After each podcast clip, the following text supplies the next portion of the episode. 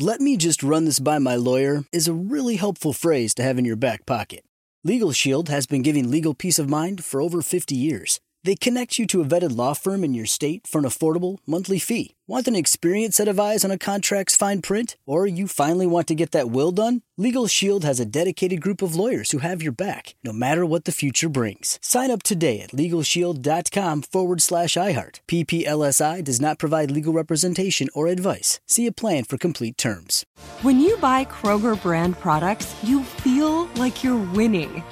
That's because they offer proven quality at lower than low prices.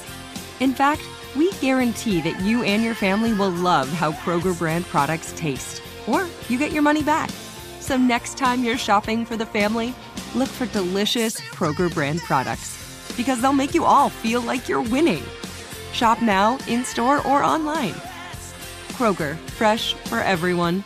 If a new house is on your wish list in the next 5 years, grow your savings faster and experience your dreams with an Ohio Homebuyer Plus account from Kemba Financial Credit Union. A savings account specifically designed to save for a new home where you can earn 7% APY, a $500 matching bonus, and a $1,500 mortgage closing cost credit. Learn more at Kemba.org. Offer expires March 31st, 2025. APY equals annual percentage yield. Restrictions apply. NMLS 292230. Equal housing lender. Federally insured by NCUA. Hey, Ken, did you know that gold is the only currency that's held its value since the dawn of money? Well, I did. Thanks to our friends at Legacy Precious Metals, the most trusted name in gold investing. Investing in gold protects you against inflation and gives you a hedge against stock market volatility. Don't leave your retirement to chance. Call Legacy Precious Metals today at 866-691-2173. Or download your free investor's guide now at buylegacygold.com. That's buylegacygold.com. Sticky notes, email alerts, a string around your finger. They're just not big enough. So here's a big reminder from the California Lottery. Tonight's Mega Millions jackpot is over $175 million. Whew. Play now. Please play responsibly. Must be 18 years or older to purchase player client. John is on vacation. I'm here with Deborah Mark, our news presenter. We are wishing well Craig Cope. He is the Norco Market and Liquor owner. You may have heard this story. Norco out there in Riverside County, about 3 in the morning, they wanted to rob him. 4 men came. 1 came into the store with quite the weapon. And Craig was not having it. And he opened fire with a shotgun. And that robber ran screaming, "He shot my arm off." We hope to talk to Craig tomorrow because he apparently had a minor heart attack after all this. And people out there are coming to the liquor store to show their appreciation and, of course, to wish him well. So hopefully tomorrow you'll be listening. We'll talk to Craig Cope. Got an update coming up in a few minutes also on the LA County Board of Supervisors. One thing did happen. One thing did not happen concerning, and that second thing is the recall of the LA County District Attorney George Gascon, because the way people are reacting to this Norco liquor store story tells you the frustration that's out there over the criminal justice breakdown that's occurred in the state and certainly in LA County. All right, let's turn our attention to the homeless. We have a brand new case study, which is coming to us from the Pacific Research Institute. And we're going to be talking now to Wayne Weingarden, Senior Fellow in Business and Economics. And of course, the main thing about it is the housing first measures that have been pushed for far too long here in California. The state, the county, the city, no matter where you are, most of the people in charge of the money believe all you have to do is get them into housing, get them into a shelter, get them into a motel room. It's a failure. And we'll talk about why that is so. Wayne, welcome to the show. Thanks so much for having me. All right. So how did you approach this study? Tell us what you guys put together here. What we really wanted to see is, we've had a couple of months in Home Key, Project Home Key. We have years of data on housing first programs, like you just said. We wanted to see how is it working. And what we see is we're spending billions of dollars, we're spending more and more money, and we're actually getting more homeless. In the latest counts, in 8 of the 10 cities where we have the largest homeless problems, the population continues to increase. In Los Angeles, it's the epicenter of the problem. Over 1/3 are still here. We've been doing Housing First for over 5 years, if not longer, here in LA. And again, populations keep rising. So what we have in Project Home Key is a very expensive program that's not addressing the issue. It's not helping people who are homeless. It's not helping the community get a handle on not just the homeless problem, but all the ancillary issues that follow up on it. Yeah, I think the approach here from these politicians has always been, oh, you know, they're just like anybody else. They fell on hard luck. Let's just find them some housing. But these people have, a lot of them have some real problems behind that homeless issue. Because if I've said 1,000,000 times on this show, ask yourself and most people you've known in your life, if you hit on hard times, would you pitch a tent down the street in a park? No, 99% of the people you know would not do that. But there are people that do that because they have problems with alcohol, with drugs, and with mental illness. Did you find that to be true? You know, we've been looking into this problem for years. My co-author, Carrie Jackson, and I have done several reports. We actually published a book with two other gentlemen called No Way Home. And absolutely, what you see is a large percentage of the homeless in California suffer from mental illness, suffer from drug addiction. And as opposed to having programs to get people into treatment, to try to overcome these afflictions, what we're actually doing is we're subsidizing that behavior. You actually have a right now, because of a court decision, to live on the street. So we're actually saying, okay, it's okay to pitch a tent. And then we define down stealing. So you can steal up to $900 to support your drug habit and not be charged with a felony. In fact, it's such a misdemeanor that you don't get charged at all. And so we're enabling a destructive lifestyle, and now we're just reaping the inevitable consequences. Were you able to see anything directly out of Newsom's Project Home Key? I mean, there was much fanfare he made out of this a couple of years ago when he introduced it during the pandemic. And this was the idea to get the homeless into, like, motel rooms because the motels weren't doing much business during the pandemic. Were you able to see what the results of that were? Did that actually get many of these people into permanent housing? I know you cited the overall homeless numbers are up, which would be an indicator of that. But did anybody take a closer look at where these people ended up that ended up in these hotel rooms? Yes, and what we found when we looked at this latest study, we explicitly looked into Project Home Key. And what you see, whether it's Los Angeles, San Francisco, or anywhere else in the state, perfect example, about 1/3 maybe, if that much, will end up in permanent housing. A large share of what you see is not only is the destructive behavior still occurring in the Project Home Key residences, but people are actually dying of overdoses. So they're not overcoming what drove the homelessness. That destructive behavior just moved into these facilities. There's violence that's perpetrated against the people who are volunteering there. So you have continued drug use, continued drug overdose deaths, violence. A small percentage get into permanent housing.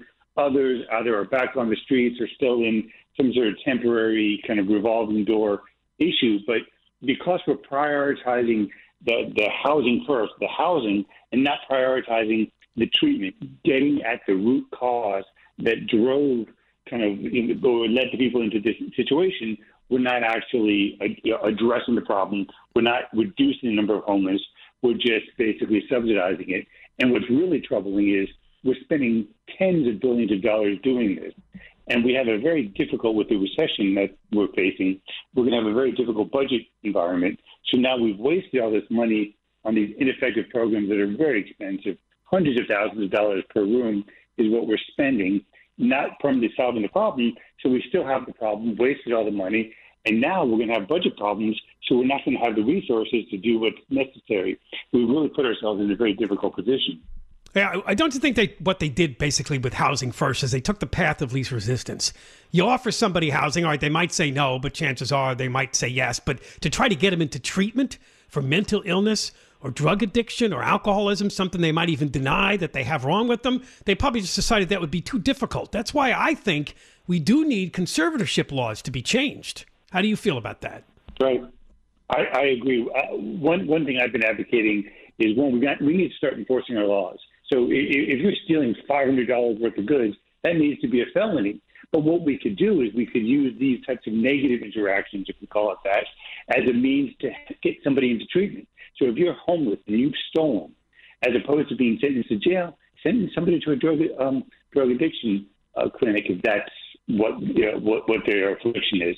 And then if they can satisfactorily complete the program, expunge their record. Because the idea is to actually help them transition out of this destructive lifestyle. And so if we use homeless courts correctly, if we use different types of positive interactions, day rooms to try to bring people in and get them to help. And like you said, in some cases, if somebody is mentally, dealing with mental illness, if they don't have the ability to make rational decisions, then we're going to need to actually, as a community, do that.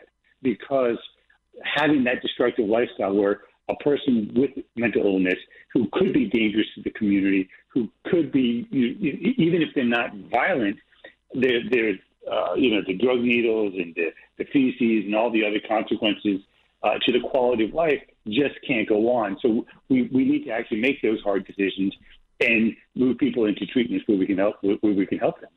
Yeah, what we've seen happen over the years, particularly in the last year or so here, and I want to see what your thoughts are on this. They're now putting somebody in a shelter or a motel room is no good anymore. What they want to do here is build this expensive, permanent, what they call supportive housing.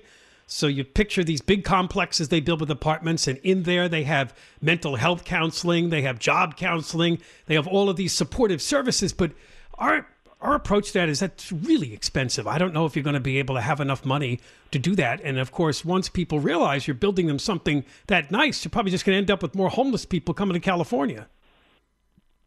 Yes, no, you can't do it. It's unsustainable financially. And so you need to stop that. We need to go back to the institutionalized model because it's cost effective.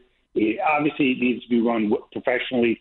It needs to be clean. It needs to be a good environment, but we need to be able to do this cost effectively if we're going to do this sustainably.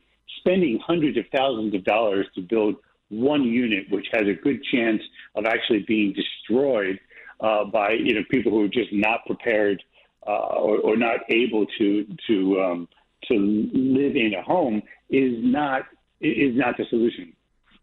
All right, Dr. Wayne Weingarden, thanks for joining me. I appreciate it. Oh, my pleasure.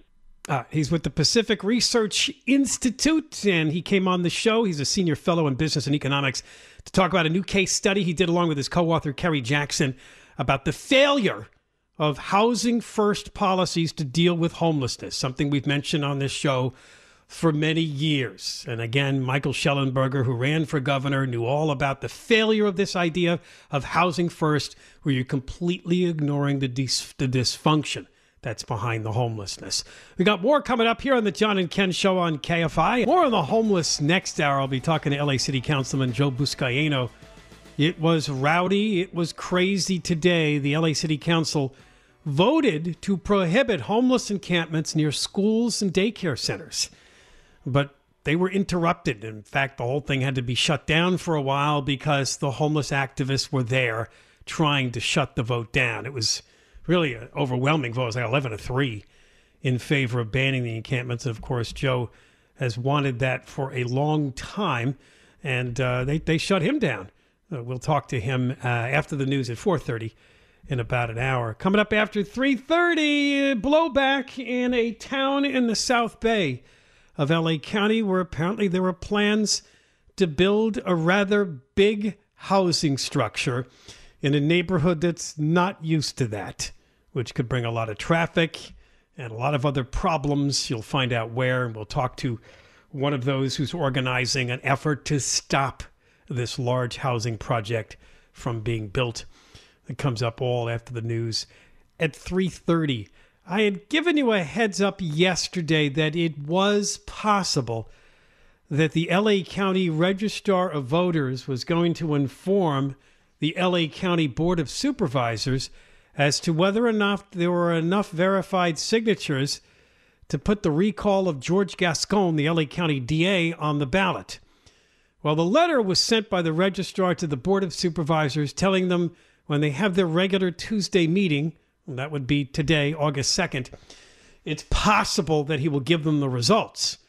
And he did that as a formality because if it does qualify for the ballot, they need to know that because they have to set the election date within 30 days. So he just wanted to give them a heads up. On the other hand, obviously, if it doesn't qualify for the ballot, they don't do anything. We understand that it was removed from the agenda, which means they're not done with the signature verification process and the recall of George Gascon. So if it's not next week, I think the week after would have to be the end. I think by August 16th or 17th, they pretty much have to be done with the signature verification process. So we'll see what happens with that. What the Board of Supervisors did do today is they voted 4-1 to put a measure on the November ballot for LA County voters to give them the power to remove an elected sheriff from office.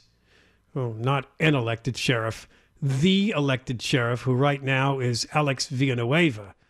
Now, it could be a little bit ironic that the day that everybody votes on this measure will be the same day they vote as to whether or not to keep Villanueva as sheriff. So it's possible this passes and he loses the election, but I guess they still want that power. The only no vote was Catherine Barger, who has made it very clear. And by the way, she was the only one a couple weeks ago to be against returning the indoor mask mandate to LA County. You got one county politician, one out of the five, right? 20%. On the side of sanity, Sheila Kuehl, who I threw in the dumpster last Friday, was in fine form again. I don't see the assessor getting people killed. It's really about the ability to hold someone accountable when they have a very powerful position. Well, the sheriff is elected by the people. There's a recall. There's another election. There are ways to remove the sheriff that are done the way we usually do it, through votes. Kuehl, of course, she's talking about the LA County assessor, who is also in an elected office. So that was her little snipe there that, he doesn't get people killed. Yeah. Sheriff Villanueva gets people killed. See the mindset of this Board of Supervisors, right? They're anti-jail. They're closing all the LA County jails down. They believe in these diversion programs. Remember a couple weeks ago, we had a woman on the air who years ago when she was a LA County deputy DA, she got attacked by that man that apparently uses weapons on women, including the former Olympic volleyball star who got hit with a weapon. That guy got sent to diversion. They keep doing the same thing over and over again with him. Diversion programs. All right? They don't always work. There were people, and our guest said she kind of believed in that program, but not for a serial offender like this guy who has a penchant for hitting women with objects. This is your Board of Supervisors and the path they want to take us on. It's just as dangerous as the LA County DA. They're on the same track. They're working together. We close down the jails because, you know, the DA is not going to send anybody to jail. The other thing about Sheila Kuehl, you have to know, too, she's really got it in for Sheriff Villanueva because apparently he's got an investigation into a board-appointed inspector general by the name of Max Huntsman, and into county contracts involving a nonprofit that is run by an oversight panel member. This is this civilian oversight board that's supposed to keep an eye on the sheriff, and the idiot voters in LA County voted for that a couple of years ago. And they've been feuding with Villanueva for as long as he's been in office, and they keep coming up with ways. So they put together some oversight panel of civilians.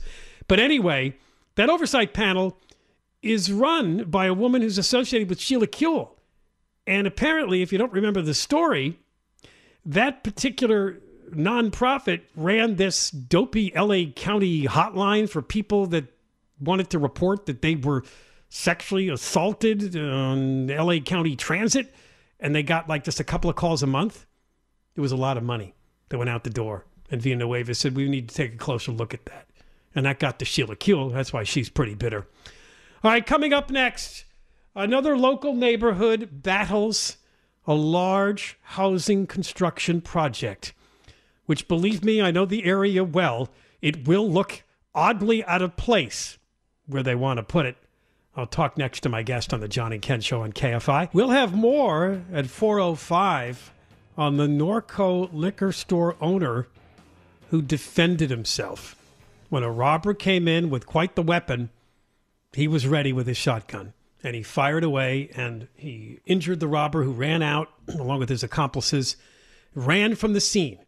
This is an amazing story, and we wish the liquor store owner good health. His name is Craig Cope. He's 80, and apparently he did have some sort of a heart attack after this happened and is recovering. We're hoping to talk to him tomorrow. But we'll talk about the story and how it represents the frustration of many, because people are showing up at the liquor store today to support the owner. We don't know anything about charges anyway, but of course many will say, oh, in this gun culture, how dare you use violence? And I'm sure we're going to hear the usual crowd, like, you know, writers with the El Segundo Times just doing the tisk-tisk about this man defending his turf and his store that apparently he has owned for 55 years. So that'll come up at 4:05 on the John and Ken Show. And then we'll be talking to Councilman Joe Buscaino. It was pretty rowdy today as the LA City Council did approve an ordinance to ban homeless encampments within 500 feet of schools and daycares, all of them in LA. This would be the most restrictive when it comes to those types of properties. But it wasn't without a lot of chaos, because the activists showed up and tried to shut the whole thing down, right? Not representing most of the residents of the city. But of course, they always get the attention of the politicians. So we'll talk to Joe in about an hour on the John and Ken Show. We heard from a woman by the name of Gail Fortas, who's now coming on the show. The website they put together is called ChillTheBuild.com. A big subject on our show last year and the year before were these bills in Sacramento, which ultimately did pass and were signed by Governor Newsom, allowing the construction of some pretty large housing units in neighborhoods across the state that don't see anything like that happening right now. You probably heard us talk about SB 9 and SB 10 over the years. That seems to be connected to this story. For this one, we're going to go to a neighborhood in Manhattan Beach, where apparently they want to build a 4-story, 79-unit complex at a busy corner. It's Rosecrans and Highland Avenue in Manhattan Beach. And people, residents of that town, have gotten together, organized a group. They have a petition at change.org. And of course, as I mentioned, a website, ChillTheBuild.com, to try to battle this construction project. So, Gail, welcome to the John and Ken Show. How are you? I'm good, thank you. Yeah, so explain to people when you found out about this and any more details. Well, the detail I know is it's something that's been brewing for a little more than a year with the city council. We all learned of it. It kind of leaked out at a meeting in, I believe, in March. So that's barely 3 months ago, and yet it's been brewing in the background. Plans have been going back and forth with the city planning. And our local newspaper, the Beach Reporter, reported it. They went to a council meeting, and then there it was. And then immediately, Change.org got a petition going.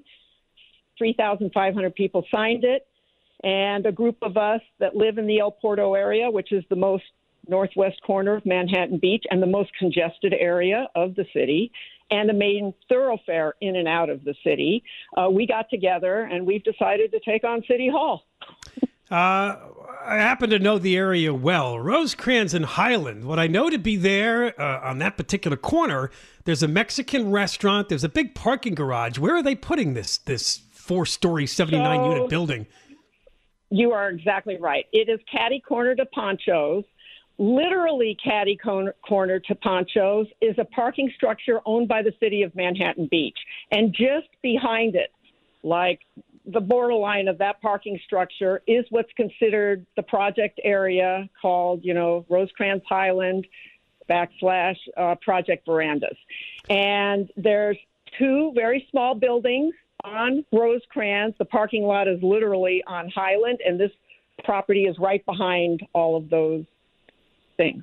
Yeah, and I guess the complaint here is, and I guess the term you guys are using, we enjoy our low-profile lifestyle. Of course, in California, there's a lot of single-family housing. This was an effort in Sacramento to try to crack that and turn neighborhoods that are all single-family homes into some large structures being built. You did Correct. Know about these bills going through Sacramento the last couple of years? Yes, we did.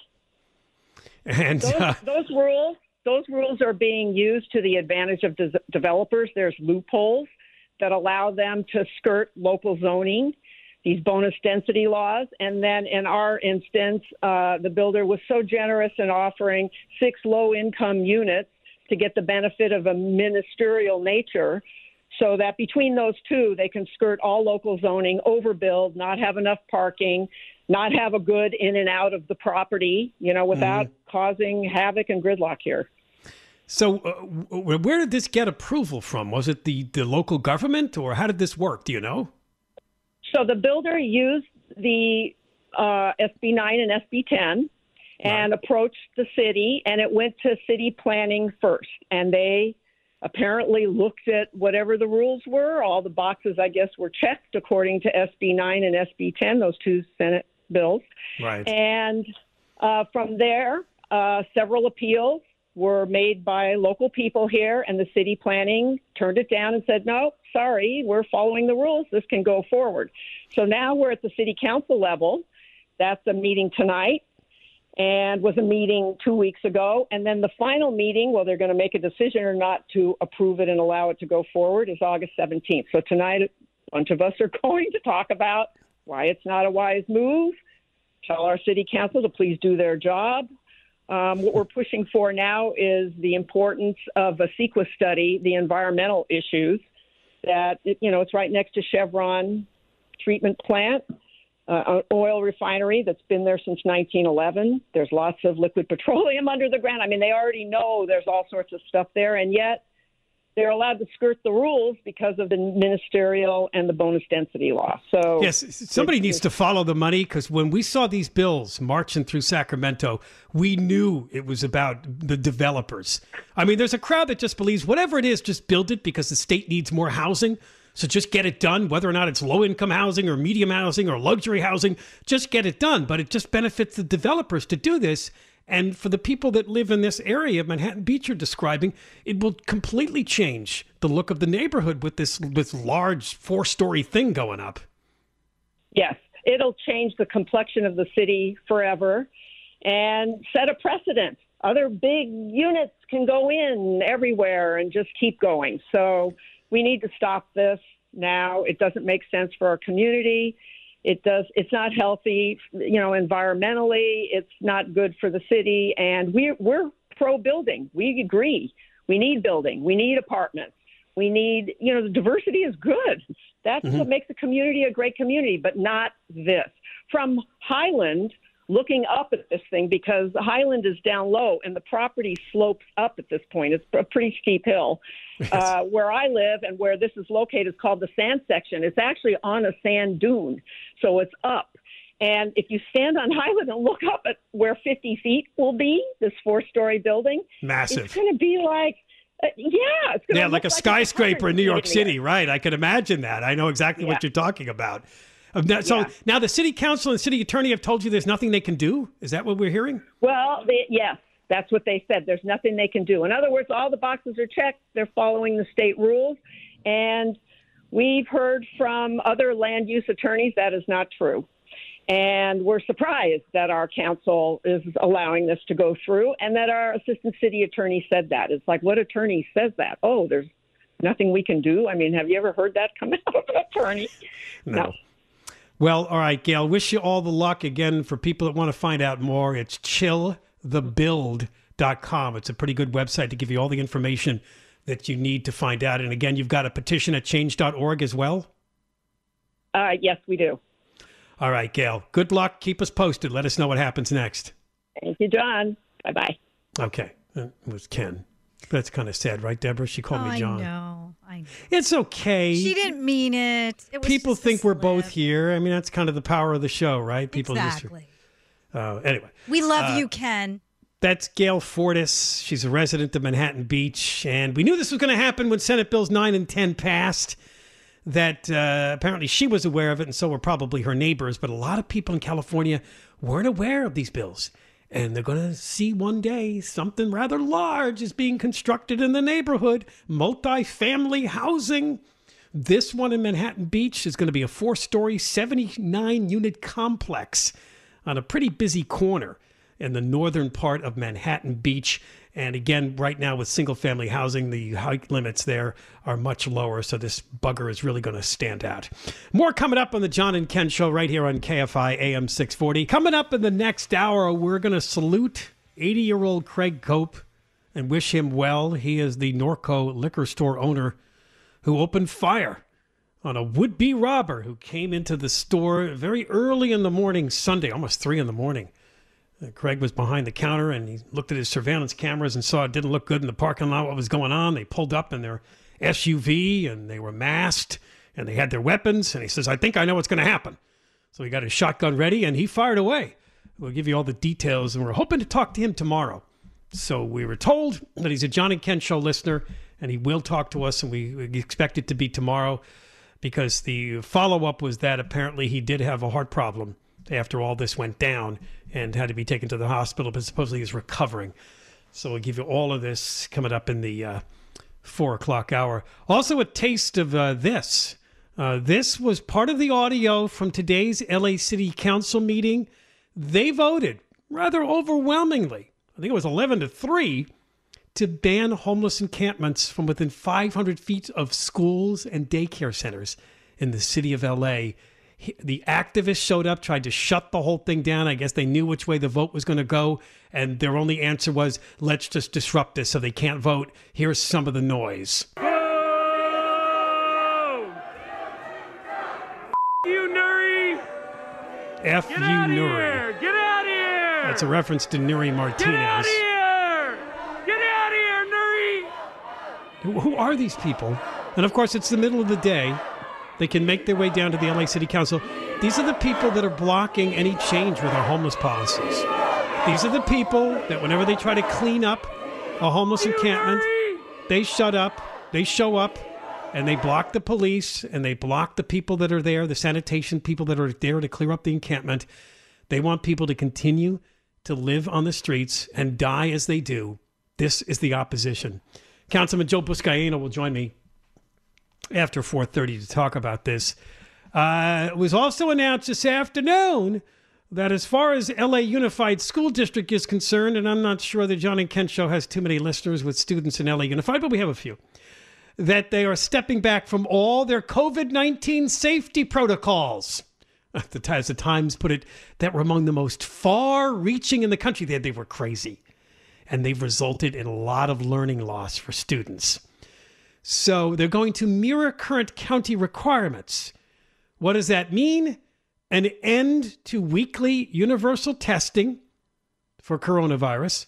No baseline testing before the August 15th start of school. Every time I see that, I can't believe it because I remember the countdown to school ending in like May or June. It feels like the other day, but we're just a couple of weeks away from school starting again. Masking will be voluntary, and a continued deferment of the district's vaccination mandate for students in the system. Their daily pass system will ramp down from its prior use as a campus entry requirement that had to be inspected every day. So they're coming back to normal life, as we all should. And as I've mentioned before, we get the daily report from the LA County Health Department. It looks like the positive cases and hospitalizations are continuing to slow. Once again, this thing has a 2-month cycle or so where things ramp up, then they ramp down. But these particular variants are not making people extremely sick. We do not have an overwhelming situation at the hospitals. It should be treated that way. It's kind of hard to believe that finally got through to Barbara Ferrer and the health department last week when they did not make us go back to indoor masking.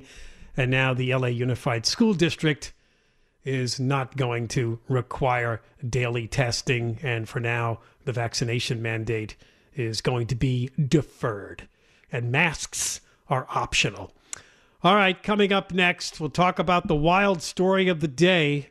This Norco liquor store owner who stood his ground when a robber made his way into the store with a weapon in hand, a really menacing-looking weapon, and the store owner, not taking any chances, fired first. John and Ken Show, KFI AM 640. Deborah Mark has the news now. It's never been more important to diversify your financial portfolio. Well, that's right. The S&P is down 20% from the last year, and this year looks even worse. Gold and precious metals offer a hedge against inflation and stock market volatility.